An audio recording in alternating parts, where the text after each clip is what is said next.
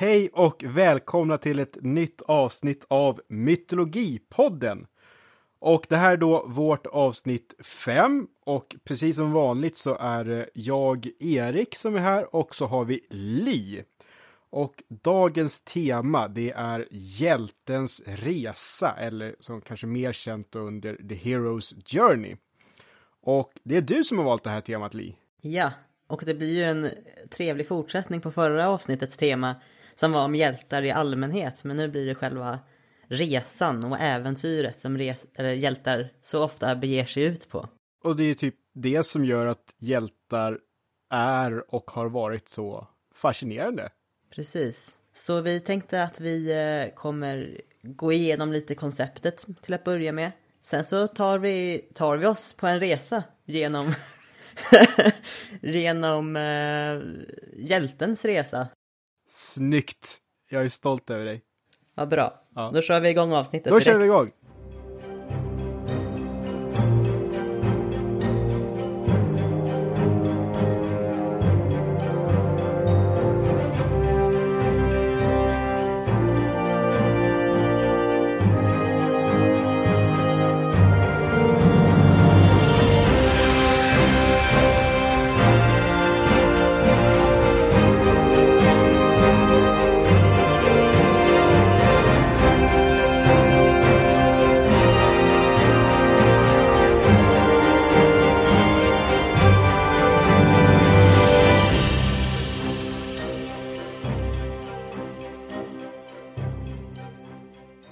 Börjar med att introducera hjältens resa genom att introducera en person som har arbetat väldigt mycket med konceptet. Och det här är då en amerikansk professor i litteraturvetenskap som heter, eller hette Joseph Campbell. Han dog på slutet av 80-talet. Eh, och han var väldigt inriktad på komparativ mytologi och religion. Och har varit en av de som har varit mest folkbildande i ämnet. Eh, framförallt i USA, men det som händer i USA påverkar, liksom sprids ju till nästan mm. hela världen ändå. Så. Och han har då skrivit en bok som heter The Hero with a thousand faces som kom ut 1949. Och det är en jämförande studie av olika mytologier där han då identifierat ett mönster som han kallar för monomyten eller hjälteresan. Och monomyten är liksom då den enda myt, den enda myten måste det betyda. Det är ju ett mönster som är då gemensamt nästan, det finns i liksom olika myter från hela världen. Så att den är något väldigt så ursprungligt och gemensamt för, ett, för människan eh, i stort. Detta mönster kan vi också se väldigt ofta i moderna berättelser i Hollywoodfilmer. Det, och det finns också så självklart andra personer som har liksom sett liknande mönster också. Jag har inte läst på så mycket om dem har inte lagt några namn på minnet, men det finns, han är inte den enda. Men han är nog det namn som fått störst spridning när vi pratar om eh, hjälteresan. Det här med det komparativa som vi har varit inne på förut. Att eh, hitta jämförande aspekter och där jag har ju tjatat om då så, så kallade indoeuropeiska myter, alltså myter som hör till de indoeuropeiska språken. Och eh, det är klart att det alltid kan finnas släktskap, men här är väl kul hur just han hittar de gemensamma grejerna utan att det behöver finnas något släktskap. De kan vara från helt olika ställen. Ja, precis. Och eh, det är ändå så här lite skön mänsklig grej. Uh, han är ju väldigt influerad av flera olika forskningsgrenar som har med liksom eller humanistiska forskningsgrenar som antropologi, psykologi, filosofi och litteratur. Och kanske särskilt då av Carl Jung när det kommer till psykologin, men även Maslow och Freud. Och från Jung har han mycket mer det här med dröm, drömtydling och symboltolkningen och den här idén om olika arketyper. Just den här boken, Hjälten med tusen ansikten, arbetar mycket med liksom myternas relation till det mänskliga psyket. Och det är också då Joseph Campbell som har pratat om, eller skrivit om myternas fyra funktioner som vi tog upp i vårt allra första avsnitt. Joseph Campbell, han kopplar ihop myter väldigt mycket med andlighet och psykologi. Och ett citat från honom då är att myterna berättar hur vi ska bemöta, uthärda och tolka lidandet. Men det säger inte att livet kan eller bör vara ett lidande.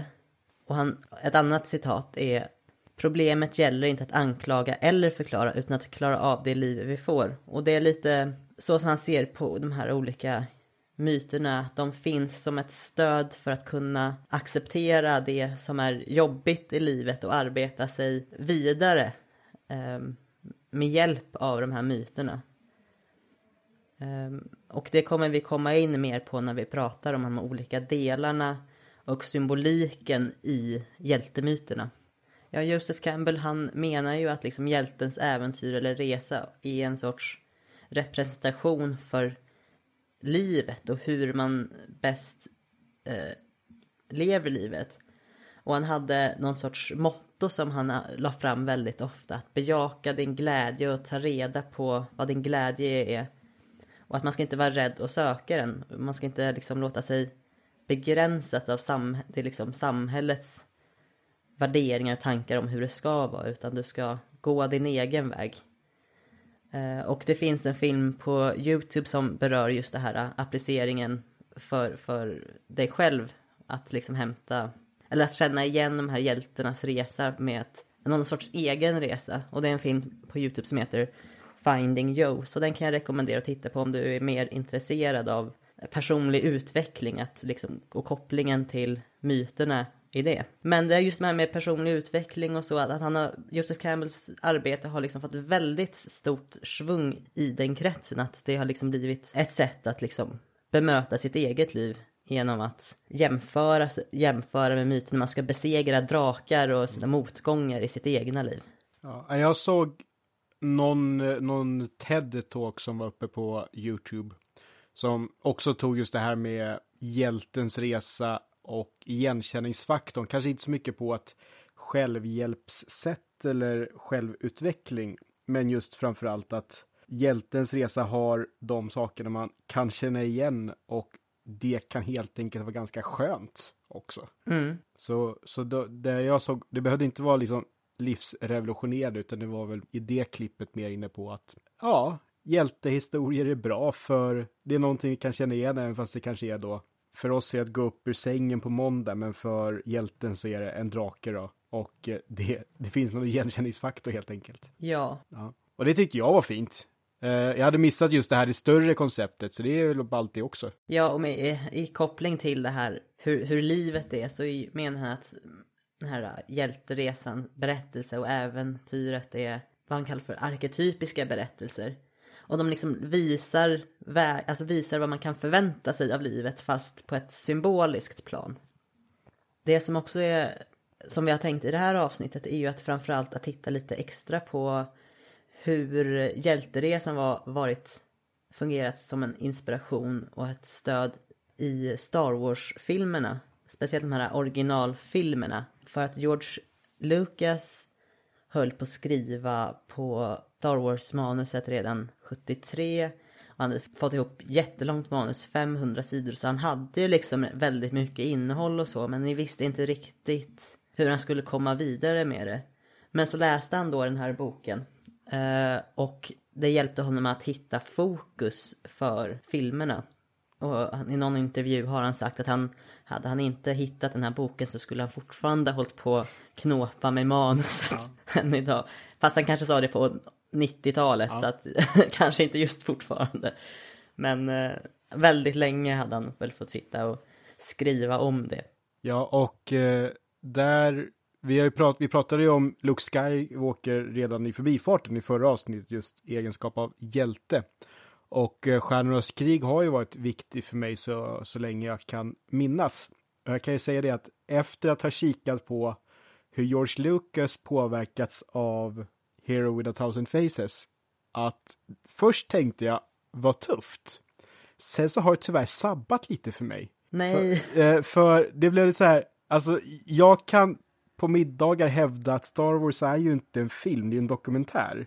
Och eh, nu blev det lite uppenbart med viss inspiration. Men ge mig en vecka så kommer jag tycka att det är spännande istället. Det är ju som att Star Wars och liknande filmer, det är mm. ju våra moderna myter. Ja. Det är liksom, det, vi får ut samma sak av det. Ja, och där också, ja men du säger andra filmer också, att eh, visst, det här är en myt som lite generaliserande själva teorin går att applicera på många olika historier. Men sen med tanke på genomslaget som Stjärnornas krig fick, Mm. så får man väl också tänka att oj vad, vilken på nytt födelse den här teorin Mm. fick. Och därför har vi nu ännu fler filmer som följer det här mönstret. Eventuellt. Precis, det är väl mycket som har kommit efter Star Wars som följer mönstret Ja. för att det är ett sånt succékoncept. Mm. Men det finns ju också, alltså vi ska ju för att inte tala om, eh, för att inte tala om böcker, det Mm. finns ju, nu kommer jag nämna Tolkien igen, för att det, eh, det här mönstret kommer ju fram i Sagan om ringen berättelsen också. Mm. Och det liksom, det kan man ju vara, det är man rätt säker på att Tolkien läste förmodligen inte Campbell och Campbell har aldrig nämnt Tolkien. Men mönstret är ändå där så det är inte som att, åh där har han inspirerat andra. Men Tolkien å andra sidan, han har ju läst, jag kan ju allt om Arthur-legenderna, Beowulf, så han, det där är ju, hans, han har ju hämtat mönstret från massa andra ursprungliga källor och myter. Så att, ja det, men det funkar. Och har alltid funkat. Ja. Men, men nu, nu tänker jag bara lite för de lyssnare som inte har koll på den här teorin än.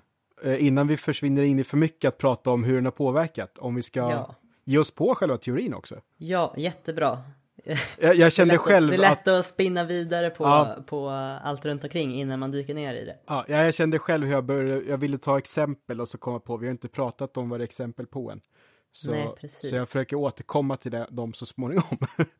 Ja, eh, så kort och gott kan man säga att hjältens resa är i, i grova drag eh, handlar om en huvudperson som får en uppmaning om att uppleva någon sorts äventyr. Och han reser då till en främmande verkligheten där hen har varit bosatt eller liksom levt sitt liv. och det behöver inte vara främmande verklighet som i att Alice Underlandet försvinner in i en faktisk annan verklighet. Nej, det kan vara att någon, någon pojke från landet som bott på en bondgård helt plötsligt befinner sig i skogen. Det är någonting som bara är annorlunda från vad man är van vid helt enkelt. Eller en pojke som bor på en ökenplanet och sen åker till helt andra planeter. Ja, och när han kommer, först är det liksom prövning bara att ta sig in i den här andra världen. Och sen ställs hjälten, eller huvudpersonen, för en massa prövningar. Och utvecklas på olika sätt av det här. Och sen återvänder tillbaka till sin vardag och sin vanliga värld. Med någon sorts konkret eller abstrakt gåva. Kommer, till, kommer tillbaks med någonting nytt. Och lite som att, som vi varit inne på innan, att hjälteretens fokus det har med någon sorts förvandling och gör Att, och självförverkligande. Att man, liksom, man, blir, man växer från den här resan. Och hjälteresan har, består av tre stycken övergripande akter. Den första akten brukar kallas för avfärd. Och det är där hjälten börjar i sin vanliga värld, blir kallad till ett äventyr. Och ibland så kan man väldigt motvillig till eh, äventyret och liksom behöver då hjälp av en mentor. För att liksom på något sätt bli pushad in i äventyret och få redskap för att klara av detta. Den eh, andra akten kallas för invigning och det är när man kommit över tröskeln in till den här andra världen med, som är full med utmaningar för dig. Och den tredje sista akten är då själva återkomsten. Du ska tillbaks över tröskeln in i sin vanliga värld med det här nya man fått med sig och med sin förändring. Och då ska du kunna, då, då bemästrar hjälten aspekter både i den här vanliga världen och andra världen och i bästa fall kan den komma med gåvor till den vanliga världen som kommer alla andra till gagn också, inte bara hjälten själv. Utan om man tar, så här, som vi varit in, pratat om kulturhjältar i förra avsnittet, att en kulturhjälte kanske kommer tillbaks med elden och kan dela med sig av det till sina medmänniskor. Så vi har ju tänkt nu att vi ska gå igenom de här akterna, kolla på vilka olika faser och ingredienser som finns i hjältens resa. Eh, och vi kommer använda Star Wars, kanske främst första filmen, men vi plockar ur alla. Och för att liksom, liksom kika lite närmre på hur det kan fungera i en berättelse och inte bara fastna i det teoretiska. Och vi kommer också dra med lite referenser till lite äldre, vad man, höll jag på att säga, riktiga myter, men som kan, ja, grekiska myter och andra också. Nej, Som förra avsnittet, där kom jag ju på i slutet att jag hade glömt prata om Beowulf. Eh, så den här gången är jag redo att prata om Beowulf. Nu blir det Beowulf Ja, inte jättemycket, men ändå. Lite klickar här och där. Ja, Sen så eh, kommer vi säkert göra referenser till annat populärkulturellt också. Jag har ju redan inte kunnat hålla mig från Hanelma Tolkien så ni får hållas med oss. ja.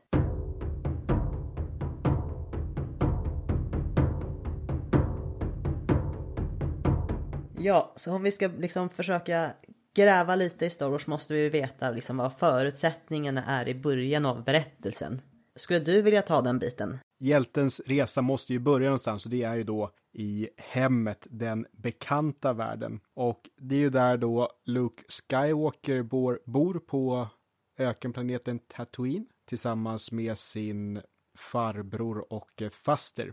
Uncle Owen och Aunt Beru. Farbror Owen och faster Beru. Låter inte lika bra på svenska. Men han har väl ett ganska segt liv där får man väl tänka. Han drömmer om annat. Och eh, sen så kommer ju faktiskt äventyret och eh, knackar på i princip. Och det är att i och med att han köper då två stycken robotar som de här kringresande Javas säljer så får han då eh, försmak för äventyret i och med att i alla fall den mindre roboten R2D2 vill ju komma tillbaka till sin ägare Obi-Wan Kenobi. Och eh, nu, jag har inte alla de här stegen i huvudet, men det är ju då det här, ska man säga att det är redan här någonstans Luke kallas till äventyret? Ja, precis. För den här första fasen i eh, första akten så att säga. Det, den heter kallelsen till äventyret. Och du har varit inne på att Luke har köpt sina robotar, droider. Och i den här kallelsen till äventyret så, så, så finns det ju ofta att det är liksom någon sorts härold som kommer till protagonisten. Och den kommer kom ju dit oftast på grund av en kris. Och det, kan också, det är ofta en karaktär som har eh, någon sorts, antingen någon sorts djurform eller liksom lite mörk, lite så här eh, okänd. Man, man blir osäker på vad det, är, vad det är för karaktär. Jag skulle säga att den här droiden kanske är lite mer fabriska, kanske mer som att det är något djur som kommer. Mm. Mm. Ja, och där om jag ska slänga iväg bara en kort boll mot Beowulf, så där har vi inte riktigt en Harold så, för Beowulf, man, man kommer in i äventyret ganska snabbt.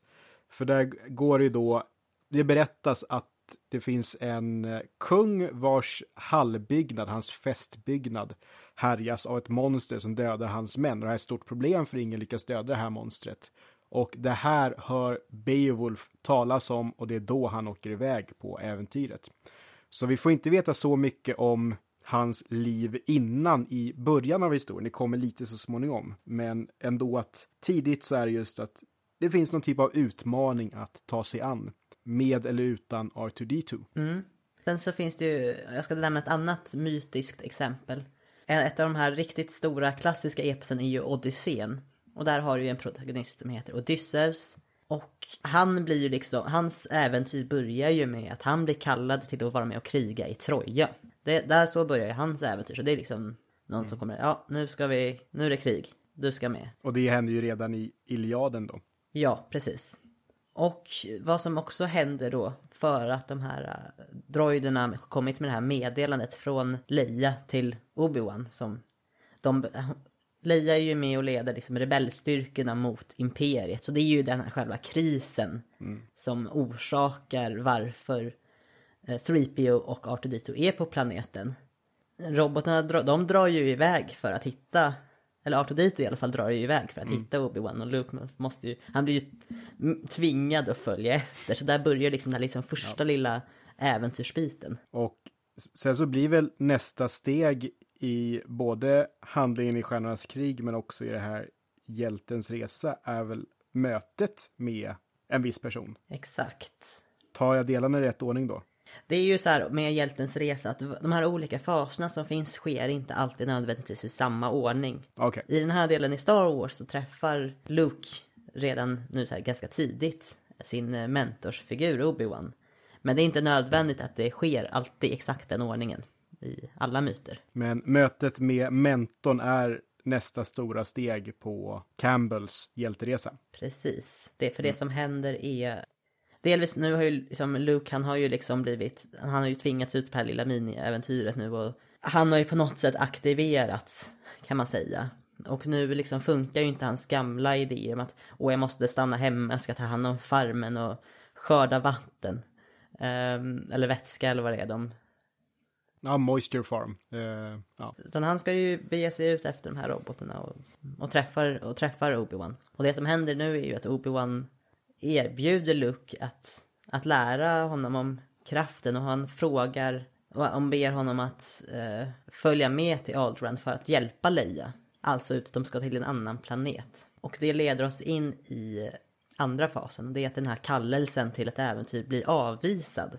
För att Luke är ju fortfarande så här lite avig till att följa med på det här. Och i myter så är den här avvisningen som protagonisten gör är rätt bra tillfälle för oss som lyssnar att liksom relatera till den här tveksamheten. Vi är ändå liksom den här passiviteten, att inte liksom riktigt vilja dra iväg. Och liksom man stannar ju kvar på något sätt. Ja men jag har skyldigheter till det här och det, det kommer gagna mig bäst att stanna kvar. Jag vill inte iväg. Man är liksom lite instängd i det här invanda mönstret man lever med. Inte ska väl jag riktigt.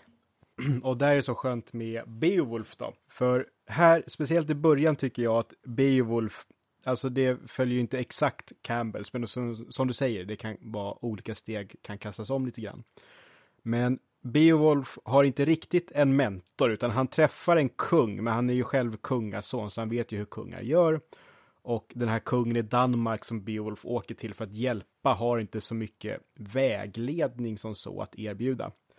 Och Beowulf är inte heller den som tackar nej från att jaga monster, utan det har han en ganska lång erfarenhet av, som man förstår redan innan historien börjar. Så Beowulf tackar inte nej till äventyret. Så det är då en hjälte som gör det lite annorlunda. Exakt. Odysseus däremot, han är inte så sugen på att dra kriga kan vi säga. Han, för han vill stanna kvar, han vill vara kvar med sin son och sin fru. Och det han gör, han, han låtsas vara galen för att få stanna. Men det lyck, han lyckas inte, till slut så dra, blir han ju ivägdragen till på det här kriget ändå. Mm. Och för Luke är det också så här att han har för nej men jag ska stanna hemma. Men det som händer är ju att han åker hem och hittar sitt hem förstört. Så att ja. det, det blir ett liksom oundvikligt äventyr. Vilket är en vanlig symbol, speciellt när det handlar om unga personer. För förr eller senare så måste man lämna hem och föräldrar för att liksom det representerar den här övergången från att vara ung och gå in i vuxenlivet. Så det är ett väl, när det handlar om unga personer, det är ett jättevanligt eh, fokus just, den här initiationen in i vuxenlivet. Och där om jag minns Odysseus resa där i Iliaden då, han har ju redan familj när det är dags att dra iväg till Troja. Och eh, där hans son är väldigt ung fortfarande när han ska åka iväg och om jag minns det rätt så när han ska säga farväl till sin familj då har han ju till och med hjälmen på sig. Och det gör att hans son inte kan känna igen honom och sonen bara gråter och är rädd. Så en ung person kanske tvekar inför äventyret av vissa skäl, medan då en äldre person kan ju tveka av andra skäl, mm. upplever jag. Och då är vi alltså i början på då nästa fas att det kommer någon sorts övernaturlig hjälp. Det är ofta i de här hjälpmedlen att det kommer en mentorsgestalt eller en beskyddande gestalt. Och vi har ju redan introducerats till Obi-Wan. Och det som också händer i nästan oftast i samband med att man får en mentor eller en beskyddare är också att hjälten får någon sorts amuletter eller verktyg. Eller mer abstrakt kunskap som ska hjälpa hjälten på vägen. Och vad är det då Luke får av Obi-Wan? Han får ett lasersvärd, en ljussabel eller vad man nu vill kalla det.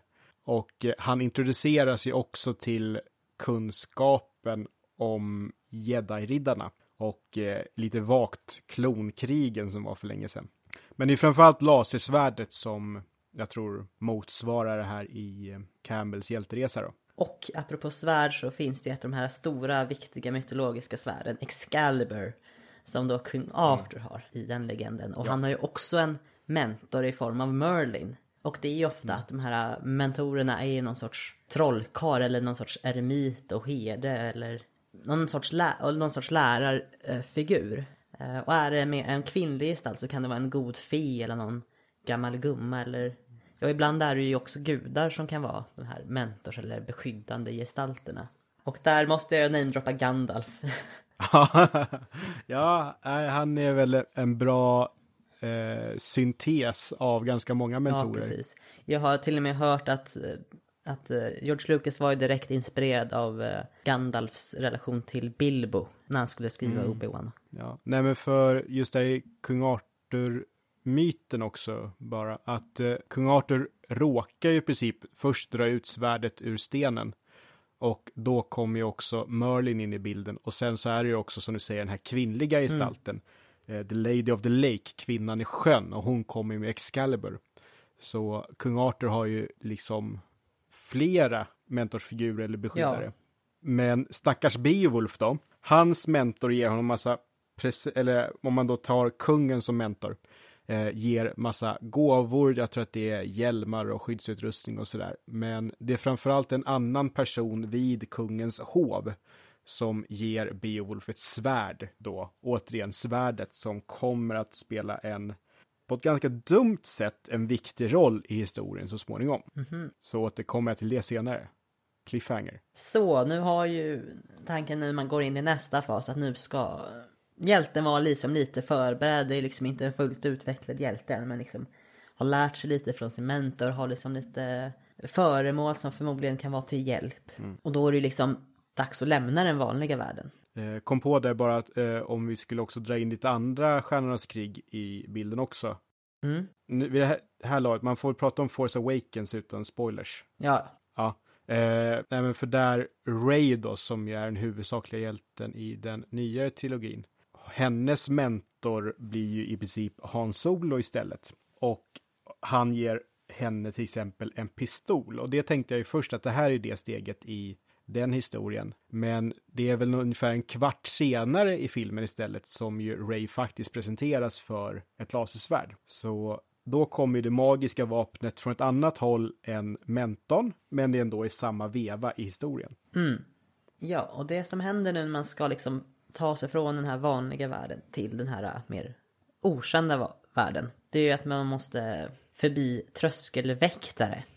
Och tröskelväktare, de är ju de karaktärer som är, eh, de är knutna till utkanten. Och det här brottet mellan vanlig värld och den här mer bortre världen, som ofta är mer, den bortre världen, vi har inte pratat jättemycket om den, men den är liksom, den är lite mer fantastisk, extraordinär, det är mer magi eller motsvarande företeelser där de starka krafternas region skulle man kunna säga. Tröskelväktarna kan vara ganska illasinnade ofta. Hjälten kan behöva knyta, ibland har behövt knyta an till liksom bara fler än mentorer, fler börja ut, liksom komma i kontakt med fler sidor av sig själv för att kunna ta sig förbi de här tröskelväktarna också. Och i eh, Star Wars kan man säga att många av de här tröskelväktarna som vi möter är sandfolk ute i öknen de är ju tröskelväktare på den här lilla skalan, liksom mellan hemmet och den vilda öknen. Eh, och de ska ju liksom han ta sig förbi innan han kommer åt Obi-Wan. Eh, och sen så när han väl kommer från sitt hem som är förstört och de ska leta efter någon som kan hjälpa dem att ta sig från planeten, då ska de ju komma förbi alla de här äh, stormtroopers, eller jag vet inte, säger man stormtrupper på svenska kanske? Eh, inne i eh, Mos Eisley. Och sen så blir det ju också många så sociala hinder som Luke måste, inte är som bekant med, så han måste liksom klara av inne på den här kantinen inne i Mos Eisley i staden. Men väl där så möter han ju några viktiga personer. Luke möter ju där inne på en bar han Solo och Chewbacca. Det som kan vara intressant med Han Solo är ju att han är lite av en sorts, han är lite av en motsats till Luke Skywalker. Luke Skywalker har ganska god moral och lite så här he's a good boy, men Han Solo är ju lite av en bad boy, minst sagt. Och Han Solo representerar nästan ett skuggjag av Luke Skywalker. Skuggjaget är ett koncept som Jung eh, har pratat mycket om i psykologi.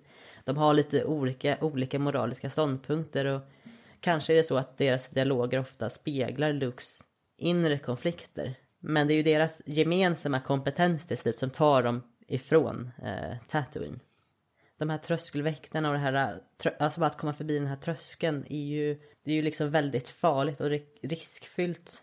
För att du liksom rör dig från det kända till det okända så det liksom kräver en del kompetens för att övervinna det här hindret. Och i myter har vi ju till exempel, i den grekiska mytologin har vi den här eh, tre... Hävdade hunden eh, Kerber Kerberos som vaktar entrén till underjorden. är en så här väldigt klassisk tröskelväktare. Där var jag klar. Mm. Nej, och eh, där jag har funderat på det här steget i Beowulf, vad som egentligen är vad som är vad. För det huvudsakliga målet i början av Beowulf är då att slåss mot det här monstret Grendel som terroriserar eh, hallen Hiorot. Och eh, efter viss möda så lyckas ju faktiskt Beowulf slita av monstret Grendels arm och eh, monstret flyr därifrån.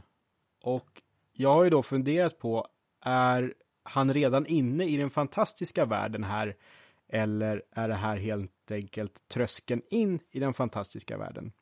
För Beowulf har slagits med monster förut. Det förstår man av hur han presenteras i olika sammanhang. Så att slåss mot Grendel borde inte vara något jättekonstigt, utan jag tror att det just är strax senare, för när de väl håller på och firar att Grendel är död så kommer ett nytt monster och börjar hämnas då. Och de lyckas förstå att det här nya monstret bor då i träskmarkerna. Och Beowulf ger sig väldigt osjälviskt iväg. Och det är ju gärna det att hjälten gör ska ju vara lite osjälviskt, eller väldigt osjälviskt, att man gör det för flera personers eh, lycka. Att man ska göra någonting som är bra för samhället. Sen så kommer ju då Beowulf från en ganska germansk macho, ja, snubbkultur. Så han gör ju de här grejerna för att man ska vara sån, inte för att han ska hjälpa folk upplever jag. När han ger sig iväg in i det okända så hoppar han i alla fall ner i en sjö med sina vapen och sin ringbrynja i jakt på det här nya monstret som visar sig vara Grendels mor. Vilket också är en av de bättre förlämpningarna i filmen Draktränaren om jag minns rätt. Mm -hmm. För Grendels mor är då, hon är inte att leka med. Så jag tror att de här tvillingarna i Draktränaren som kallar varandra för Grendels mor, om jag minns rätt. Och eh, där är det verkligen att hur han lämnar en hovkultur. Han är inte längre i festhallen Heorot. Han är inte i någonting som vi skulle tycka är Getland eller Danmark, utan i Grendels mors värld så är de under vattnet, det är mörkt, det är hemskt, djur dör där och det finns bara ett häxmonster. Det tror jag är liksom Beowulf-mytens steg in i det okända. Det, det, det tycker jag låter jätterimligt och det håller jag absolut med om. Den sista punkten jag vill eh, säga just om den här tröskelöverskridningen, när man väl har rent psykologiskt menar ju då eh, Joseph Campbell att när man går över den här tröskeln så är det liksom också ett sorts, det symboliserar ett inträde från det medvetna jaget in i det omedvetnas värld. Och i det okända, den här andra världen, så projiceras det omedvetna fritt och det är då man möter representationer för ens typ inre demoner och inre kamper. Fast det representeras ju som något väldigt, oftast fysiskt som man ska besegra. Så Grendels mor är väl en av de här äh, inre demonerna som Beowulf måste tampas med. Um, och det finns väl någon symbolik där som vi kommer komma in på ganska snart också. Och just det här, det var bra att du tog upp att han hoppar ner i det här vattnet i den här grottan. För nästa fas är det som kallas i valfiskens buk. Och det tror jag kommer ifrån eh, bibliska berättelsen om Jona och valfisken. Vi kan också känna igen det från Pinocchio. och hela den här fasen, det är liksom att man ska liksom in i det här våta, mörka, jobbiga och på något sätt själv dö för att sen återfödas. Så att det är liksom ett samtidigt en livmoder och ett metaforiskt fängelse. Och så ska man liksom in, in där och så ska man överleva och sen så återföds man igen när man kommer ut ur, ur den här jobbiga situationen. Och där finns det väl då, apropå Star Wars, så finns det ju då att när de väl har kommit ifrån Tatooine, efter mycket om och men så de ser den här lilla månen som inte alls är en liten måne. Mm. Utan That's en rymd... moon. It's a battle station. det, är, det är en stridsstation ute i rymden. Och det är då dödsstjärnan som eh, de blir uppfiskade av.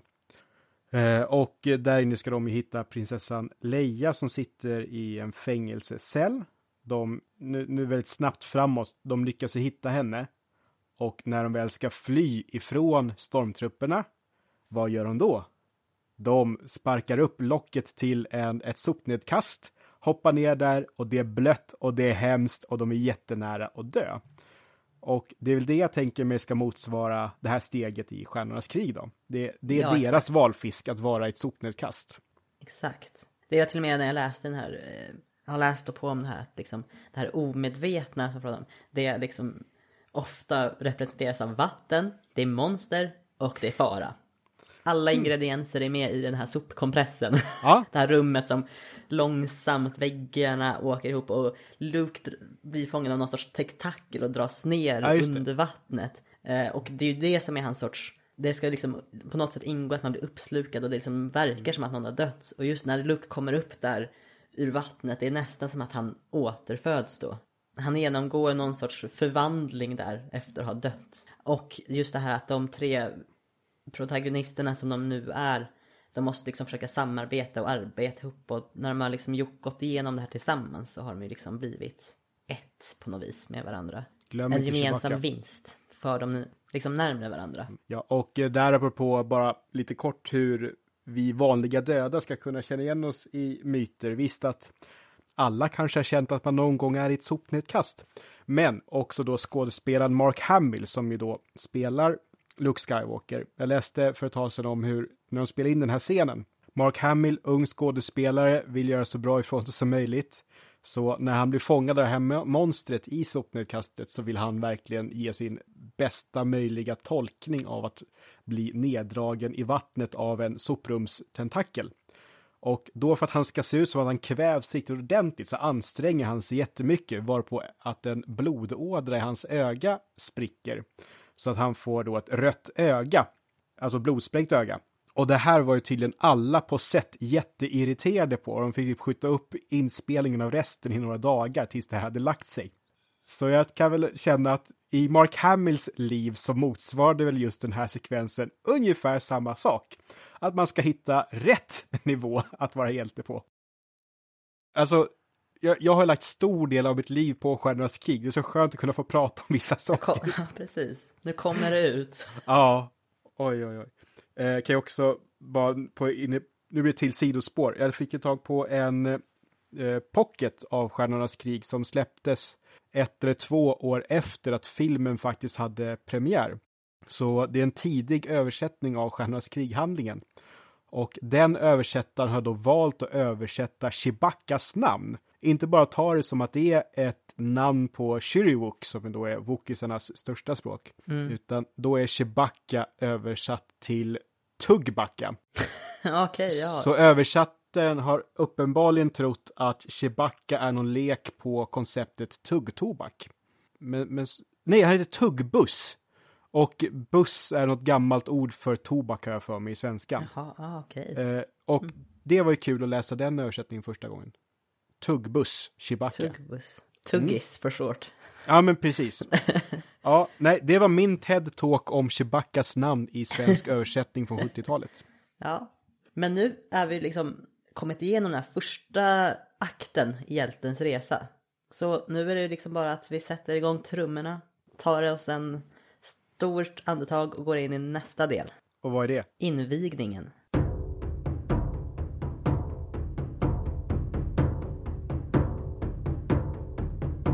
Så nu har de alltså tagit sig, nu har hjälten tagit sig över den här tröskeln. Men nu, nu kommer vi in på det som kallas för prövningarnas väg. Det är liksom nu, nu nu det börjar på riktigt. Okej. Och det som händer liksom, beroende på vad det är för myt man läser så kan det liksom vara allt från en övning till typ 12 om man heter Herkules. Eller Herakles. Ja. Så att det beror, det beror lite på. Och det som ska då ska ske un- under de här, de här prövningarnas väg, det är att eh, hjälten utsätts för prövningar såklart. Och måste liksom hitta sig själv i det här. Eh, och möta sitt skuggjag, som Jung kallar det. Alltså hans solo. De måste lära sig att samarbeta och bli ett, för det är då de kommer utvecklas och komma framåt. Skuggjaget ska liksom assimileras. Hjälten måste inse att jag är mer än den jag var, bara var förut. Andra lite mörkare sidan av mig själv är också en del av jag. Sätta ihop de här två bitarna av en får dig att växa och bli mer, kom, alltså mer upp, alltså uppnå din potential lättare. Och prövningarna, deras, deras intensitet och svårighetsgrad växer ju sannolikt i och med att hjältens förmåga växer. Så hela den här äh, fasen handlar om, att, om utveckling och växande, motgångar som du blir starkare ifrån. Och hjälten bistås ju av de här äh, råden från mentorn och andra hjälpare som kommer in i bilden. Och äh, de här föremålen som man har fått till sin hjälp och kan sluta pakter med olika karaktärer och så.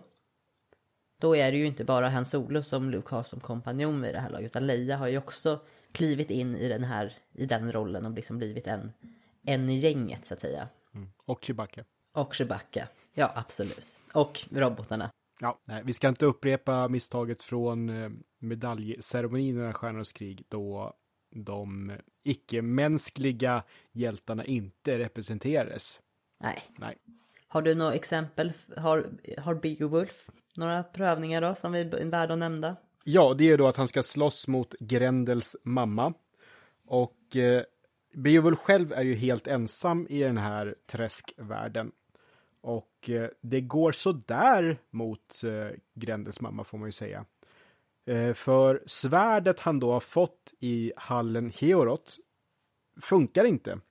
Det, det biter inte på det här nya monstret. Och det är i den nedskrivna dikten Beowulf på grund av att eh, det är ett kristet svärd och det här är ett hedniskt monster. Dikten Beowulf genomsyras av de kristna författare som har fått ner det på papper. Men då börjar i alla fall Beowulf försöka med sina bara händer att kämpa mot Grendels mor och Grendels mor kämpar med sina klor och tänder om jag minns rätt, men lyckas ändå inte ta sig igenom hans ringbrynja. Och där tror jag är ganska viktigt sån förbisedd magiskt föremål. För i Beowulf-dikten så påpekar de just att eh, ringbrynjan är då handgjord av de kunniga smederna. Och i den nordeuropeiska mytologin så har ju smeder ofta en stor magisk makt. De är ofta alver eller dvärgar och sånt där. Så även fast att ringbrynjan Beowulf har på sig kanske inte är ett svärd från en kung så är det fortfarande ett magiskt föremål så i hantverket. Eh, och detsamma nämns också med Beowulfs hjälm som då har blivit prydd med ett vildsvin. Och vildsvinshjälmar är sånt som det finns några exempel på från eh, England och det finns också avbildningar i Skandinavien då, från Sverige. Torslundaplåten och hjälmarna från Vänder och Valsgärde. Då ser man ett små hjälmar med små gris eller svin och galtar ovanpå. Och eh, det blir också någon skydds skyddsformel i kampen mot Grendels mor. Eh, men hur som helst så hittar i alla fall Beowulf ett svärd nere i grottan. Och det är inte då ett människosvärd, utan det här är ett urgammalt svärd som har tillhört en jätte. Och det förstår man för att det är så stort så att ingen människa hade kunnat bära det, förutom Beowulf då, för Beowulf han kan allt. Ja, han kan, ju han kan ju simma över hav med ringbrynja. Ja, precis. Som vi pratat om. ja, han är, alltså, oh, vilken karl. Eh, men, och på det här nya svärdet så finns det också runor. Så det är verkligen magiskt på flera vis. Och så använder han det här för att då till slut besegra Grendels mor. Han hugger av hennes huvud så småningom. Och han hittar också Grendels kropp. Grendel som då fick armen avsliten men lyckades ta sig hem till sin mamma och dog där. Ur Grendels perspektiv är det här förstås väldigt tragiskt. Det finns en modern bok som jag inte har läst men som heter just Grendel som är Beowulf-sagan ur Grendels perspektiv. Men Beowulf, eftersom att han inte bryr sig om sånt, han hugger av det döda Grendels huvud också och då kan han börja ge sig hem för att skryta om hur bra han är. Ödmjuk. Mycket ödmjuk. ja, någon annan som liksom får lite så här hjälp för att kunna besegra sitt stora monster är Perseus i den grekiska mytologin. Eh, han har ju som uppgift att han måste oskadliggöra gorgonen Medusa och han får liksom tips om att, att få hjälp liksom från eh, Grajerna. Grajerna har gamla visa filurer.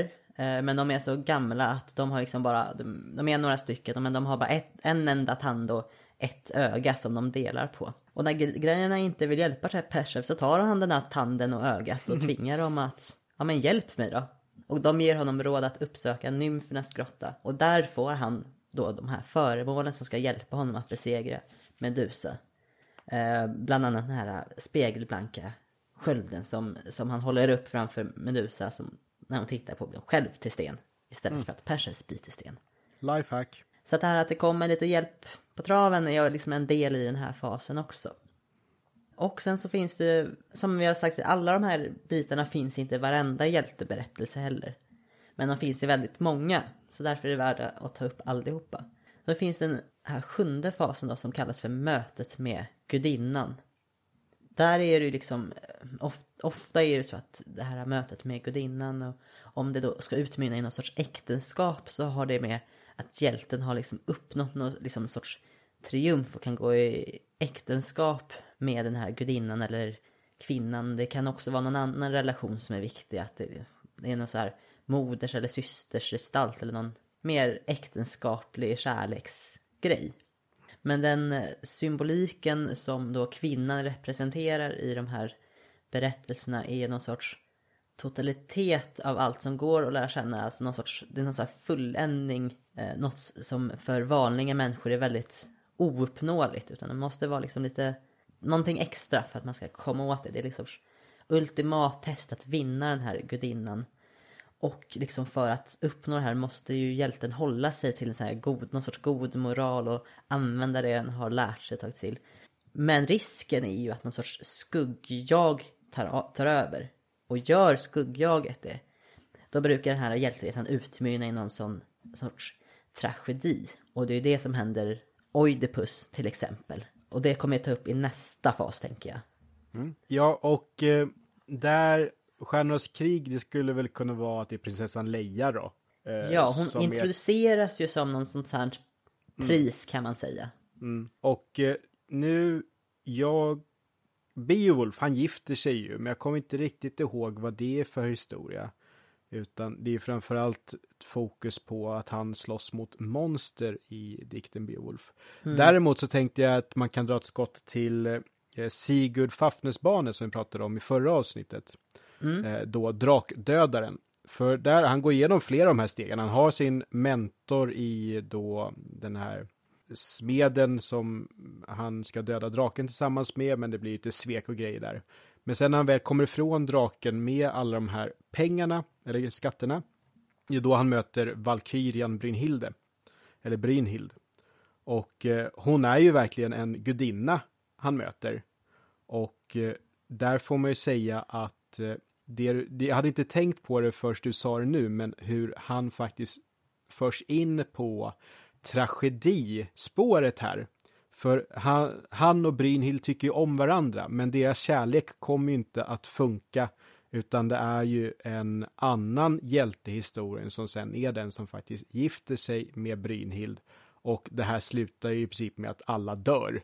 Eh, spoiler alert. Mm. Så Intressant att du tog upp det, jag hade inte tänkt på det innan. Sen så nu när man pratar om det här, ja men kvinnan som mål och det liksom mm. blir lite lätt objektifierande och ja. det kanske det har varit i många tider.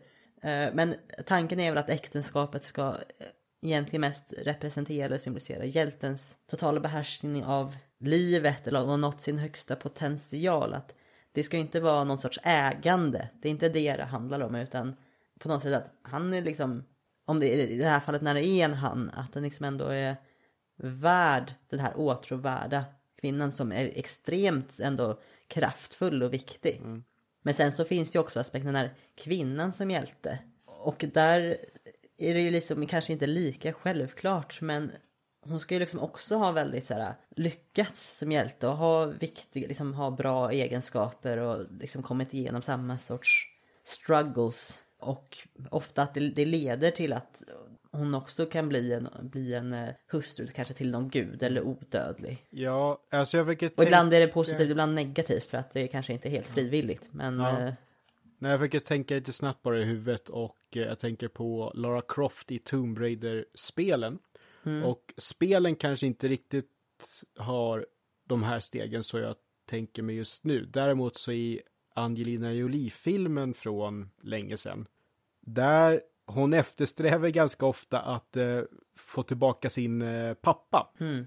Vilket ju också är en röd tråd i vissa av spelen förstås. Men att där kanske, om man då ska ha en, ett mål i ett annat genus eller könsidentitet. Att eh, det behöver inte vara romantiskt kanske, utan det kan också vara samhörighet i familj. Någonting som då Ja. Lara Croft har saknat och hennes pappa försvann när hon var väldigt liten. Och sen i filmer och spel kom hon dessutom väldigt nära att faktiskt få tillbaka honom. Kanske inte en hjältehistoria i klass med Iliaden, men Tomb Raider-spelen är ganska underhållande ändå. Ja. Men för att liksom eh, knyta an nu till eh, Star Wars igen. ja, För det de gör ju är att de, hon, Leia introduceras ju som någon sorts såhär, ja men både Luke och Han, de är liksom, ja, prinsessa liksom. Trevligt. Men filmen väljer ju att bryta det här mönstret, den här hjälte, eh, mönstret i hjälteresan och låter Istället för att de ska rädda henne är det ju i slutändan hon som, de grabbar tar i laserstolen, skjuter med stormtrooper, ja men fan vi flyr här. Så det är hon som till slutändan räddar dem och blir en del av den här hjältetrion. Och är en, blir en del av, så, så på samma sätt som han är ett sorts sk- skuggjag till Luke och liksom ger, ger honom så här lite motstånd och utmanar eh, hans goda moral. Så är ju liksom Leia tvärtom. Hon är mer liksom den här ängeln på axeln och han är ju djävulen på Lukes axel. Så att de, de blir liksom varandras ytterligheter. Men så tillsammans de tre så blir det liksom sorts någon ultimat syntes när de går, upp, går ihop och samarbetar. Så att det tycker jag är schysst att hon blir liksom, är ju med och är hjälte. Eh, blir en del av den berättelsen. Istället för att vara det här tecken på att ja, det hade ju liksom kunnat bli som vilken riddarsaga som helst om Luke hade bara liksom gift liksom ja nu blir jag en prins för att jag gift ja men liksom lite platt nu. det här nu har man ändå vridit till det på ett sätt som funkar för att berätta ge, alltså ge mer svung i Lukes berättelse också också med kvinnor det här mötet med gudinnan behöver ju inte bara vara det här äh, äktenskapsaktiga heller äh, jag lä- när jag läste i äh, jag ska vara helt ärlig, jag gjorde så här väldigt sista minuten efterforskning på det här ämnet idag. Men när jag läste i uh, Hjälten med de tusen ansiktena så var det just en, uh, några, något stycke om uh, gudinnan Kali från den här indiska mytologin. Det är hon som vi har som omslagsbild för den här podden. Och där gör man en poäng att liksom, det är ju endast de som har nått en sån här förmåga och liksom blivit sina högsta bästa jag och nått sin höga potential som har en för, kan överhuvudtaget kan klara av att ta in en full uppenbarelse av Kali. Kali är ju då en gudinna som är liksom både så här livgivare och någon sorts förgörare, har liksom både ger och tar liv. Som ni ser på bilden, hon är liksom avbildad med liksom halsband med, av människohuvuden och håller eh, ett avhugget huvud i handen och i en hand och eh, blodigt svärd i den andra och har liksom slickar rent blod med tungan i något flin. Men hon har också två händer som är väldigt liksom givande och, och om du är, har kommit så långt på din utveckling att du klarar av att ta in Kali så betyder det att du har kommit väldigt långt på din resa för då har du kunnat bevittna och acceptera att livet som helhet är inte bara det här gosiga, trevliga ge livet utan döden är också en stor del av livet och verkligheten.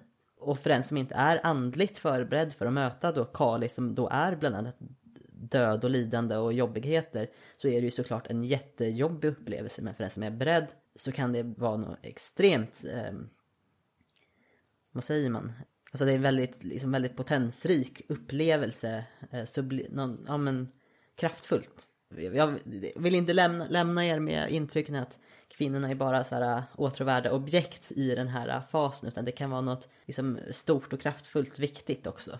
Och då kan vi också gå in nu på um, nästa fas och där har, den kallas för kvinnan som frästerska. Bra. Och det är en um, aspekt i den här hjälteresan där det finns någon sorts eh, diskrepans mellan eh, hjälten eller världen som hjälten lever i där det finns tankar om hur livet eller världen borde vara som står i liksom ett motstånd till hur verkligheten faktiskt ser ut. Och då blir ju världen eller kvinnans kropp eller kroppen alltså blir symbol för fysiska och mentala frestelser. Och när man då når dem så då har man, då har man det har blivit ett nederlag istället för en seger. Som i förra exemplet jag tog, det är liksom när man kommit åt äktenskapet och kommer i kontakt med det här kvinnliga så är det liksom, åh det är en seger, hjälten har triumferat. Men som när vi prat, nämner Oidipus, när han har vunnit drottningen och gifte sig och har sex och allt fler så helvete, det var ju morsan. då är det en tragedi. Så där, det är ju ett exempel på det här äh, olika lockelser som egentligen, de är farliga med att de liksom lyfter fokuset från hjältens uppdrag. Jag, jag, minns inte Oidipus direkt, berättelsen direkt men han liksom blir ju uppslukad av att av då drottningen istället för att fokusera på, mm. på, det, på det han egentligen ska vara fokuserad på och det slår tillbaka på honom då. Och där i kung Arthur-myten då är det ju ganska många steg vi har hoppat där nu, men han får i alla fall sin drottning Guinevere, om jag minns hennes namn rätt. Och de är ju glada och tycker om varandra. Och jag gissar då att det här steget motsvarar väl när det kommer fram att eh, Lancelot och Guinevere har ju haft en affär vid sidan om. Som ju gör att eh, Arthur blir väl påverkad, han blir distraherad dels från målet som är dels att kämpa mot den yttre fienden, vilken utgåva av kung Arthur man läser om det, är romar eller saxar eller sådär. Men också hans eh, utomäktenskapliga son Mordred som blir ett problem. Och jag tror väl att hela grejen med Guinevere och Lancelot gör väl att det hade nog kunnat gå bättre för kung Arthur annars. Eh, eh, och han har ju också hela den här grejen med förstås eh, den heliga graal i de yngre versionerna av kung Arthur-myten. Som i och för sig Galahad och någon annan riddare som får tag på. Men för kung Arthurs del, inte bra att eh, hans äktenskap går dåligt. Och för att koppla det till Star Wars, först tänkte jag, för jag tänkte på originaltrilogin, men tänkte ja men det finns ju liksom inget motsvarande här i. Men så kom jag att tänka på um, prequel-trilogin. Anakin har ju egentligen, han ska ju vara jedi och de är ju liksom lite som munkar, att ja, men de ska inte ha relationer och äktenskap. Men han kan inte hålla sig. Och han låter ju, han representerar ju ett, en tragedi där det är hans skuggjag som tar fokus från hans uppdrag och dras in i frestelsen att då ändå ha en relation med Padme. Mm. Där tänker jag också att det är inte bara Padme som är en kvinnlig person i hans liv. Utan där är väl också sorgen efter hans mamma Shmi Skywalker som också är drivande i hans väg mot det mörka. Mm. Kan man se henne som en del i det här kapitlet eller är det en annan sak? Jag vet inte, jag är inte, jag är inte övertygad men jag ska inte nej. säga nej heller. Mm. Mm. Jag bara spånar lite. Ja. Eller det kanske mer är prövningen i allmänhet. Ja, jag tror snarare det faktiskt. Mm. Men nu har vi ju varit inne på det här, det här med modern som har kommit upp här i just den här fasen. Då kan vi också komma in på nästa fas som heter försoningen med fadern. Som är extremt aktuell just Star Wars-universumet. Mm. Och det som är ofta det här viktiga med det här med försoningen med fadern är att hjälten i många fall har då liksom den har, har den här fadersfiguren eller bilden och som är väldigt så här monstruös och läskig och liksom det är någon sorts spegling av intryck från barndomen som är ganska orealistisk men liksom det är den här stora kraftfulla läskiga personen. Och det är en, det, det är en, det måste inte nödvändigtvis vara en man som är fadersgestalten. Men det är riktigt viktigt att det är en så här, den liksom nästan största och kraftfullaste eh, pröv, prövningen att ta sig an den här personen och försonas med den och på så sätt bli ett med den här kraftfulla personen.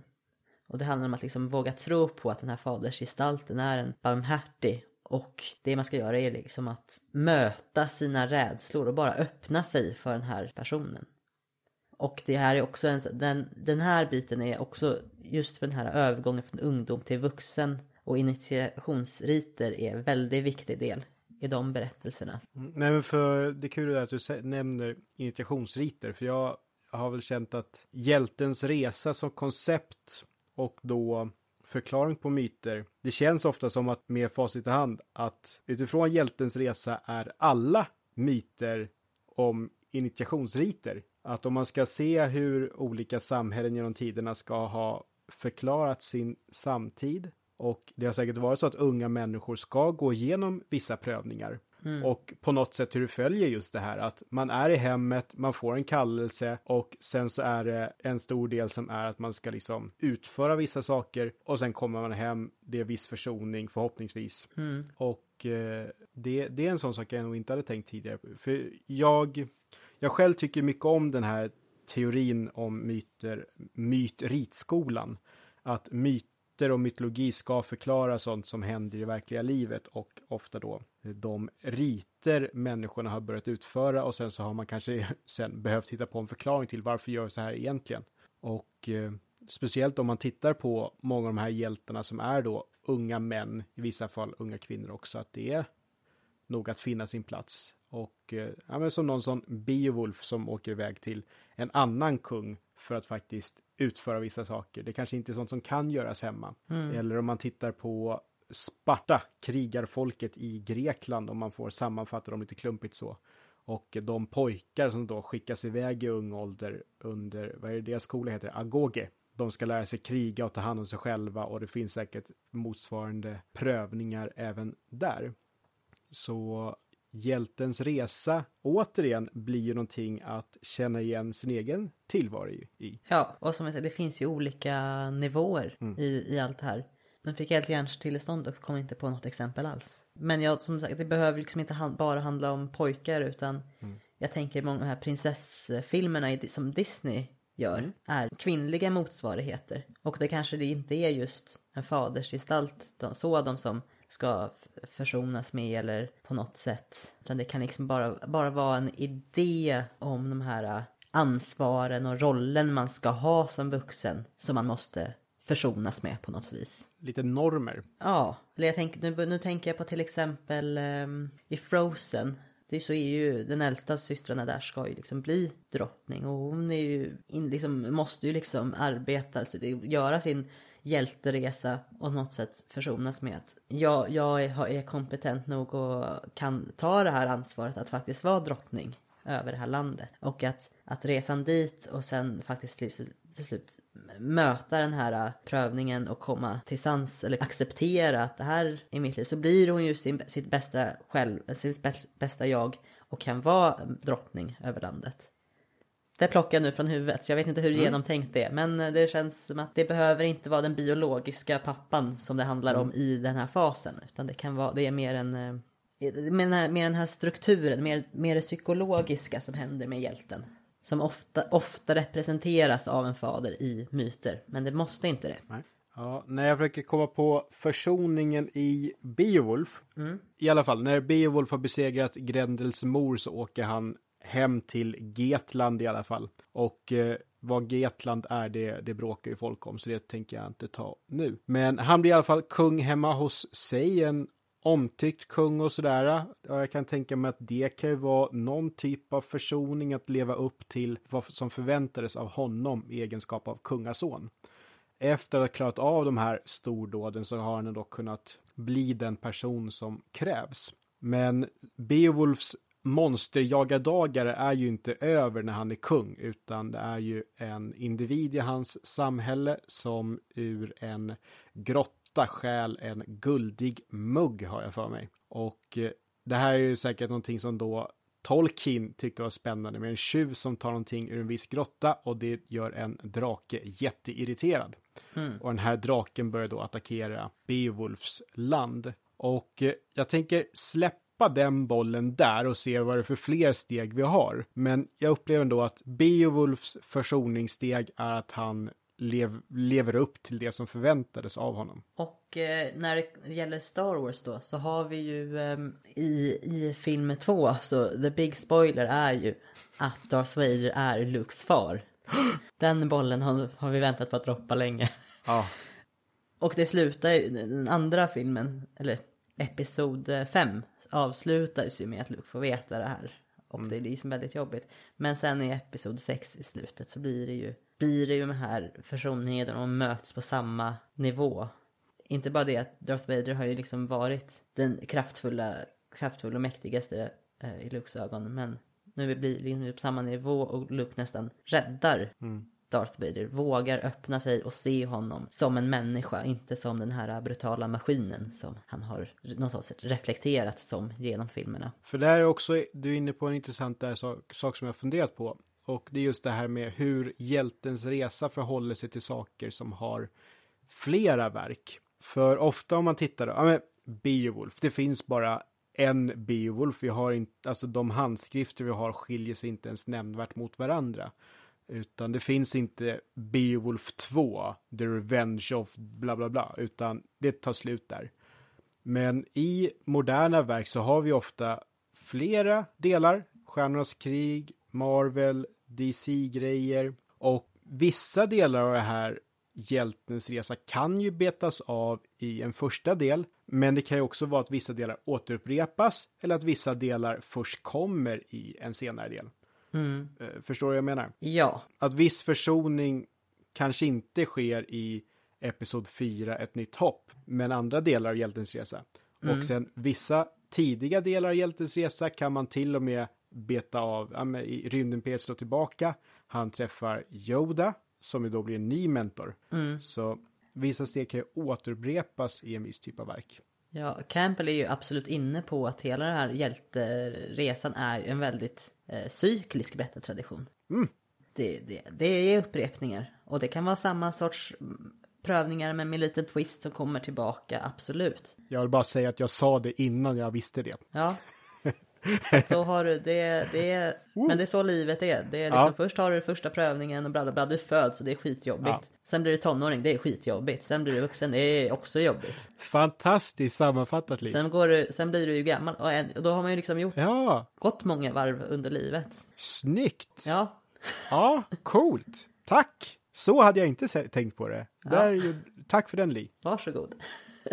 Men det som då händer liksom, när Luke har öppnat sig och har vågat möta Darth Vader som sin far och som människa. Det är, då har ju Luke uppnått den här nästa fasen. Den här upphöjelsen. Han har liksom blivit lite gudalik. Eh, han har blivit sitt bästa jag. Han har nått högre insikter och tillstånd och perspektiv. Och är redo för större och svårare utmaningar helt enkelt. Och det här är den del jag, en av dem jag inte har hunnit läsa på så jäkla mycket. Men det, det handlar om att nu står man på toppen av berget och det är någon sorts, ja men inte bara upphöjelse, det är man har nått någon sorts upplysning. Är det det som ibland kallas för återfödelse? Är det det avsnittet? Eller är det Ehm, nästa? Ja, det kan det vara, ja men det kan vara en, återfödelsen är säkert en variant på det här, absolut. Man kan säga att om man googlar hjältens resa kommer det fram väldigt många olika tolkningar av den.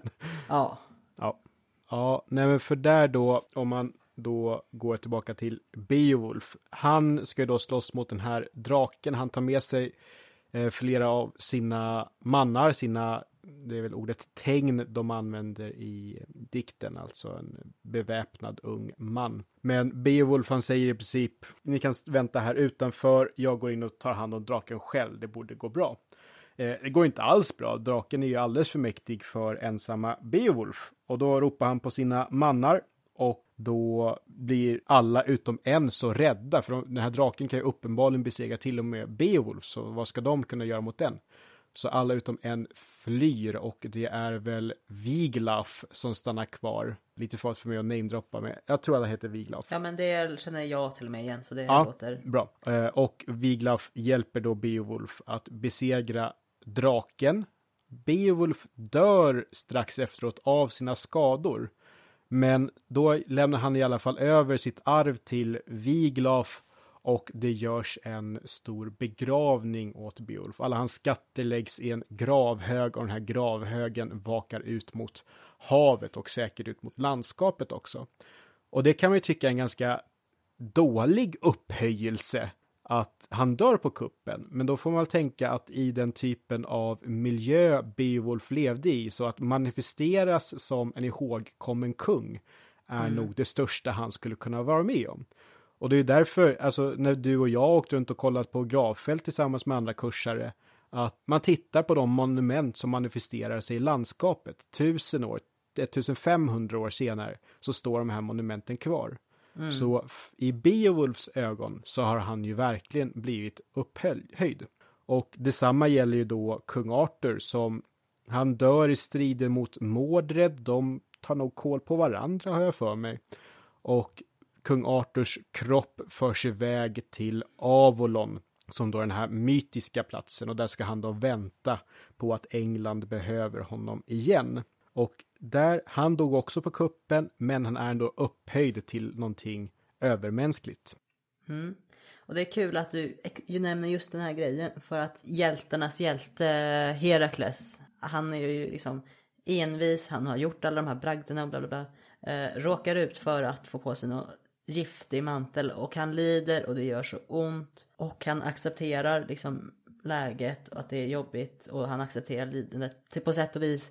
Så att han ändå till slut vågar vara ödmjuk nog och be gudarna om att kan ni inte hjälpa mig att dö? Han får liksom inte fyr på det här bålet som han liksom vill brännas på.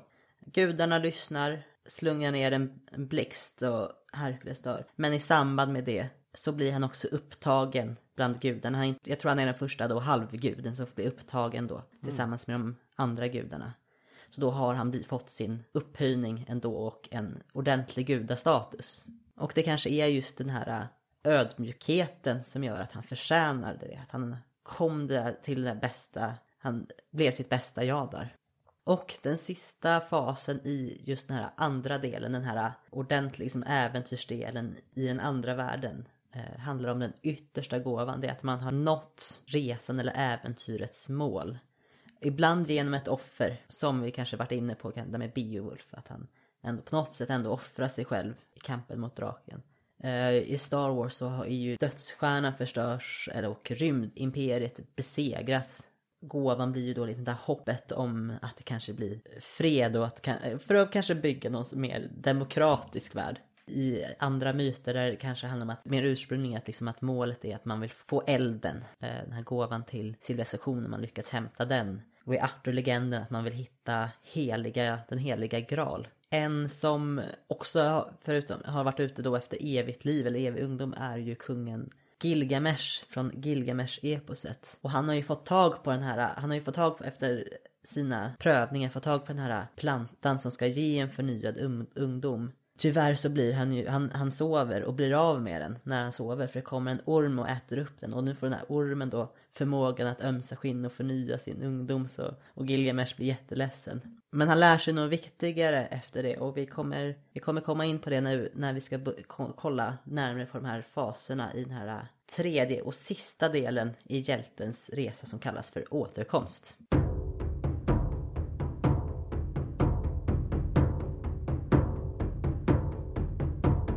Ja, och den här delen återkomst, det handlar om att man ska tillbaks över tröskeln in i sin, i den här mer vanliga världen, dit man, den man har lämnat. Ha med sig nytt, den här gåvan. I eh, kung Arthurs fall kanske hade målet varit att få med heliga graal till exempel. I Star Wars att liksom ha den här gåvan om friheten från rymdimperiet. Men det är inte alltid så lätt att ta sig tillbaks till den vanliga världen för den är mycket tråkigare ibland än den här mer andra, mer fantastiska eller mörka eh, alternativa världen. Hjälten kan vara liksom väldigt motvilligt, att återvända till den vanliga världen. Just kanske man kan känna, de kan, hjälten kanske känner att man har vuxit ifrån den på något vis. Eh, till exempel så återvänder ju Luke inte till Tatooine direkt efter att de har befriat Leia på dödsstjärnan. För det är liksom, han upplever, nej men det är för mycket annat som står på spel ute i den här yttre världen som vi måste ta hand om. Och det steget, då kan man ju också gå tillbaks till tidigare och få ännu fler liksom, prövningar. Att det, kan, det här kan vara ett steg där man cykliskt går tillbaka och återupprepar tidigare steg. Nej, jag tänker väl eventuellt då på att komma tillbaka att om man tar den andra, alltså trilogin som utspelar sig efter ursprungliga Stjärnornas krig med Ray att Ray är ju istället besatt av att komma tillbaka till Jakku. Ah. Men hindras ifrån det. Så Ray vill ju under typ två och en halv film hela tiden komma tillbaka, men det går inte istället. Så hon förhåller sig ju lite annorlunda till att tycka att hemmet är tråkigt. Även fast alla mm. är överens om att Jakku är en tråkig plats. Luke kallar det väl för att det är ju i princip ingenting. Men min, de som jag har förhållit mig till här under tiden, de har nog inte riktigt haft det problemet. Alltså, Beowulf, han dödar monster och kommer hem. Men vi vet, nu vet vi i alla fall att det en, kan vara en ingrediens i vissa myter.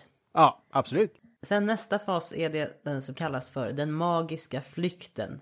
Och det handlar om att de här så kallade omedvetna, de här mörka krafterna försöker på något sätt dra tillbaka hjälten in i en tveksamhet. Och hjälten måste, alltså så det blir liksom ytterligare prövning på något sätt. För att liksom, en prövning för att ta sig tillbaka.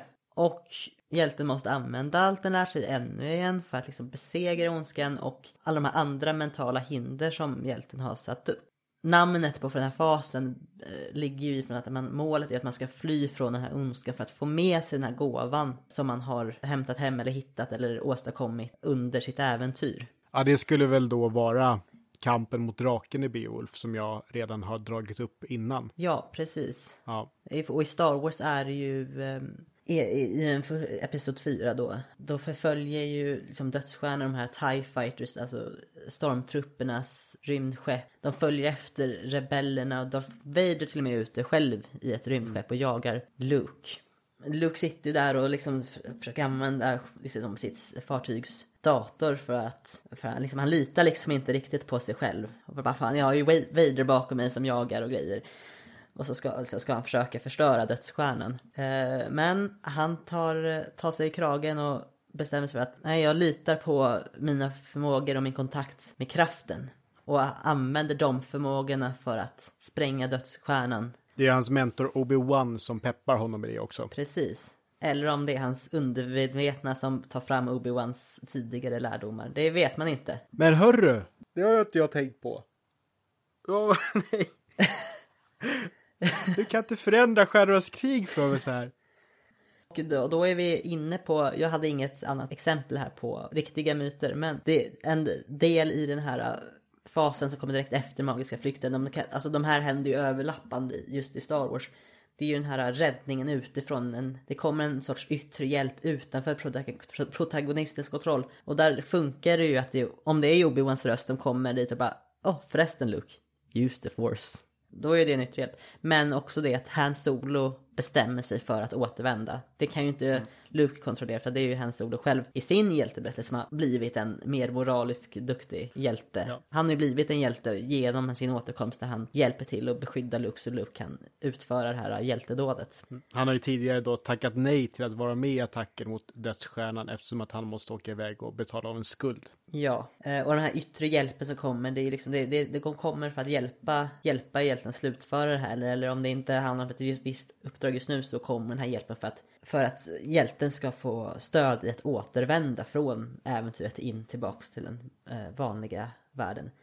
Till exempel i eh, The Return of the King så har ju Frodo och Sam eh, och det här klantiga, klantiga Gollum har, de har ju lyckats förstöra ringen, de har utfört uppdraget. Men då kommer de här örnarna och ändå hämtar upp Frodo och Sam efter att ringen är förstörd, efter att hjältedådet är utfört. Och det är ju, det är ju någon, det är en yttre makt som skickar dit örnarna. Det är ju inte Frodo eller Sam som liksom har lyft på telefonen och sagt vi vill ha skjuts härifrån. Utan det är, eh, i tolkenkretsar så pratar man ofta om att det här är någon sorts eller liksom en symbol att eh, Iluvatar, liksom den högsta guden, eller att Valar är inblandade och skickar dit örnarna som någon sorts ödets gest. En sorts divine intervention.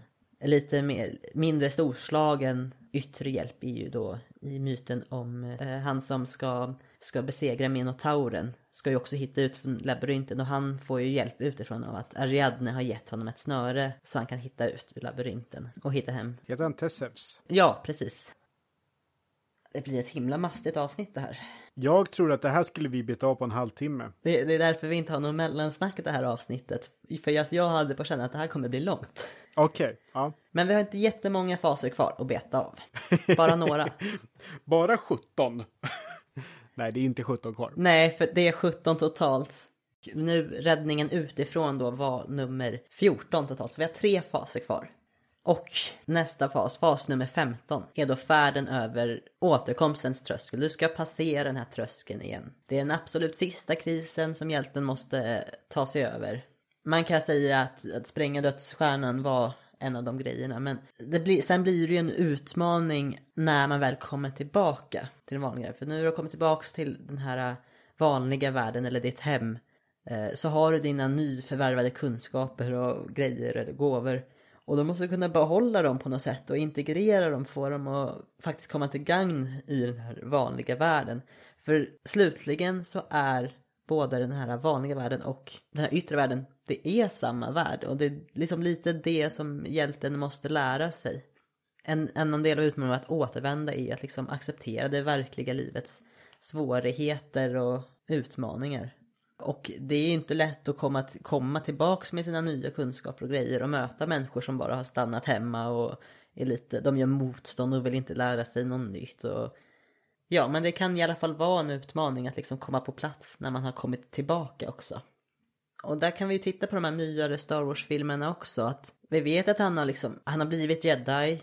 De har liksom eh, kommit ganska långt med sina mål och allt grejer. Och eh, efter att ha sett de här nya Star Wars-filmerna då vet man att Luke han har liksom försökt vidaremedla jedi-ordens kunskaper och värderingar och förmågor. Och, men det går ju inte riktigt så bra som planerat. Slutligen kanske många blev ju besvikna på på de nya filmerna för att Luke Skywalker framstår inte alls som den hjälten som man har förväntat sig att han eh, är och att han skulle manifesteras som liksom någon så här stor hjältegestalt. Han kommer ju dit så småningom för han måste ju också få en, han har lite av en ny hjäl, minihjälteresa i de nyare filmerna också. Så att då liksom han liksom får sin riktiga återkomst nästan i, i de i, i de eh, nyare filmerna. Inte kanske helt i... Jeddans återkomst del två. Och Beowulf har ju på sätt och vis kanske ett återkomst när han återvänder från... Eh, återvänder till Götaland. Ja. Då kommer väl han tillbaks till, sitt, till den vanliga världen och han har väl lärt sig grejer eh, i, hos, i Heorot och med utmaningarna där. Vi vet väl inte allt som händer däremellan och innan han ska kämpa mot den här draken. Det går ju en tid däremellan. Ja, alltså draken kämpar han ju mot hemma i Getland. Men som sagt, alla steg måste ju inte ske i exakt den här ordningen. Där är det lite grann att hela det här sista steget med lite ytterligare prövning men också återkomst, att det vävs samman till en klump i Beowulf. Han kommer hem, han slåss mot draken som är lite grann ett eh, kall till hur det var när han var yngre. Eh, eller då den här, den andra världen, monstervärlden. Nästa fas, den näst sista, kallas för hjälten blir herre över de två världarna. Apropå monstervärlden och den vanliga världen. Mm. Och det består i att hjälten har liksom blivit i många olika nivåer i olika steg tidigare. Att han blir mer ett av sig själv och uppnått en högre potential där han, eller hon, håller en balans mellan det materiella och spirituella och kan röra sig obehindrat mellan de här olika världarna. Och vi har ju till exempel Oden i den nordiska mytologi är en sån gestalt. Att han har lärt sig kunskap från massa olika prövningar och liksom självuppoffrande grejer. Och han kan liksom är väldigt enkelt och förklätt och vara ganska anonym och röra sig i många olika rum och sfärer. Till exempel så, jag vet inte om vi har pratat om det innan, man har ju tagit till sig kvinnliga egenskaper och kunskaper. Som att till exempel att säga och att spå. Som han då fått lära sig från Freja och som Loke retar honom för. Och när han har offrat sig själv för att få tillgång till runorna och mm. den magiska kunskapen. Och det här sker ju i flera olika nivåer i nästan varenda Star Wars-film. Att liksom i slutet av A New Hope, eh, Episod 4 alltså, så är ju Lukas, Lukas, Luke mer av ett med kraften och liksom har, man bemästrar sig själv lite bättre. Och liksom både den vanliga världen och den här liksom ytterliga. Och det är liksom, det upprepar sig men det blir liksom starkare och starkare för varje film. Han börjar liksom bemästra kraften lite mer och blir lite bättre för varje film som går. Episod 6, den slutar ju med att nu är ju Luke faktiskt en jedi. Mm. Det är så fint. Sista fasen. Jag börjar bli, jag är jättesvettig och jättetrött. ja, vi, vi, spelar alltså in det här i värme, sommarens värmebölja. Ja, men vi måste, vi kan rulla ihop den här sista tråden mm. och sen bara snacka igenom vad vi snackat om. Den här sista fasen då heter frihet att leva och det går ut på att hjälten har kommit till väldigt så bred insikt om livets förutsättningar och eh, hur tiden är liksom påverkad. Alltså allting är väldigt tillfälligt. Och en stor, väldigt, väldigt, en av de största delarna har ju med frihet från rädslan och särskilt rädslan för döden. Och det ger då egentligen en, eh, en frihet att leva och att leva i nuet. Och om vi ska knyta tillbaka till det med personlig utveckling, att man ska, inte, man ska liksom arbeta sig förbi sina hinder och sina rädslor och faktiskt ta liksom leva sitt liv, inte vara rädd för att göra det som man blir glad av och det som känns bäst. Och gör det du brinner för på något vis och det som är ditt syfte. Jag har ett exempel, ett sista exempel på en gammal myt, på en karaktär som då har liksom lärt sig detta och det är den här Gilgamesh, kungen. Han har ju liksom insett i slutet av sin eh, jakt på odödlighet att när han till slut återvänder hem till eh, Uruks, Urux, den staden där han är kung, det är ju att jag är egentligen ganska nöjd med det jag har. Och inte liksom, inte lika obekväm alls med döden längre. Ja men det är en del av livet och nu får jag leva med det och vara nöjd. Jag har inte läst och vet hur det fortsätter men förhoppningsvis så var han kanske en bättre kung på grund av den insikten. Det vet jag inte. Ja, nej men det var en fin slutkläm. Och eh, den i Stjärnornas krig som klarar av det bäst. Visst att eh, Luke i slutet av episod 6, han har gått igenom alla sina prövningar. Han vet vilka han är släkt med och han är väl ganska tillfreds med att då påbörja en ny jedi-order. Men där i den absolut senaste Stjärnornas krig som jag då tänker låta vara så spoilerfri, så spoilerfri som möjligt. Där upplever jag nog att det finns personer som nog helt klart har hittat sin roll Ja, på ett annat sätt. de knöt ihop den säcken bra just med den aspekten i hänseende tycker jag. Ja. Och eh, som sagt, Beowulf är död. Men att det kan ju finnas något tillfreds i sättet han dog på ändå. Som jag var inne på tidigare.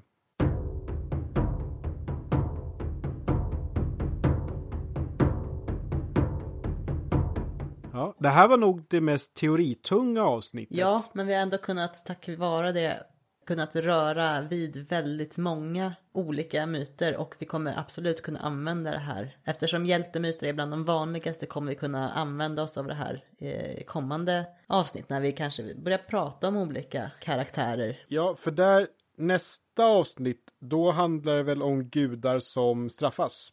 Ja, det är du Ja. som har valt. Det är jag som har valt och där, det är en sån sak jag inte hade tänkt på innan, men det kommer ju vara alldeles utmärkt att då titta på varför gudarna straffas i relation till den här hjälteresan. För även om vi då gärna slänger oss med ord som gudar och hjältar så kan de ju faktiskt vara samma sak ibland. Ja, men eh, för att sammanfatta det hela. Vi har ju då pratat om de här tre delarna. Avfärd, invigning och återkomst. Jag skulle vilja också bara säga att vi kommer lägga upp eh, på vår hemsida på, bibliotek, biblioteksfliken en lista med lite material som vi använt för att eh, red, rota lite det här. Det här avsnittet kanske hade vi även flera videofilmer heter inte men YouTube-klipp som vi tittar på. Så de kommer vi länka till. Så du har inte använt din VHS-spelare för det här? Nej, precis. Betamax och eh, VHS. För det här, det här ämnet finns det extremt mycket material om och varianter på. Så det finns hur mycket som helst. Men vi tänkte att vi får lägga upp lite av det som vi har utgått ifrån. Mm. Nej, eh, nej, men som sagt, jag trodde att det här skulle vara ett av de konstigare ämnena. Och så utvecklades till att vara ett väldigt spännande ämne att diskutera. Så tack för att du valde det här, Li. Tack för att du hakar på ämnet och hade väldigt bra fångat upp, fångat upp eh, bra bitar. Ja, och eh, i och med att jag ju då trodde att det här skulle vara lite mer svårpratat så hade jag ju tänkt på lite fler exempel. Eh, och det får man väl helt enkelt ha som en läxa om att det är ett, eh, ett teoretiskt system som går att applicera på många olika saker. Ja, och så kan vi säga att det här är ju liksom, eh, Campus är väl den, som jag sa innan, att den som är mest, mest spridd och så. Och så finns det ju andra varianter också som använder lite annorlunda rubriker. Men det finns ändå ganska gemensam grundstruktur. Och sen finns det såklart andra som väl, verkligen kritiserar det här också. Men vi släpper det. Vad skönt. Ja. Eh, Men vi vill gärna att ni som lyssnar ska kommentera på det här om det ni kanske tyckte att vi har liksom fel läst Star Wars eller andra bitar på något vis så kanske vi har gärna det här eh, utbytet. Eller kanske till och med så att på samma sätt som Li har lite grann för tillfället sabbat Star Wars för mig, vilka myter och historier har vi förändrat i dina ögon? Ja, kan kanske, nej, nej, ni behöver inte sabba Star Wars mer än vad jag har gjort. Nej. Nej, jag tycker nästan Star Wars har blivit bättre av att läsa allt det här. Ja, men ge mig en vecka bara. Ja, Det har varit tufft. jag ger dig två veckor, jag är snäll. Ja, För om två veckor, då kommer vi tillbaka med ett till avsnitt.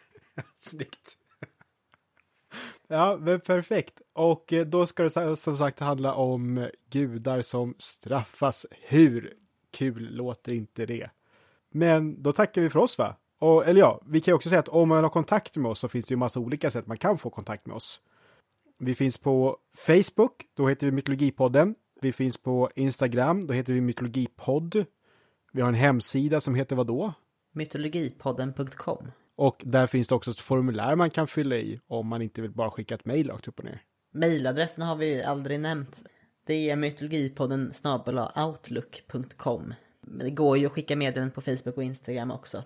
Men längre format så är det lättare att göra via hemsida och mail. Ställ gärna frågor. Vi, vanligtvis så har vi ju ett mellansnack där vi gärna diskuterar frågor som vi får från lyssnare.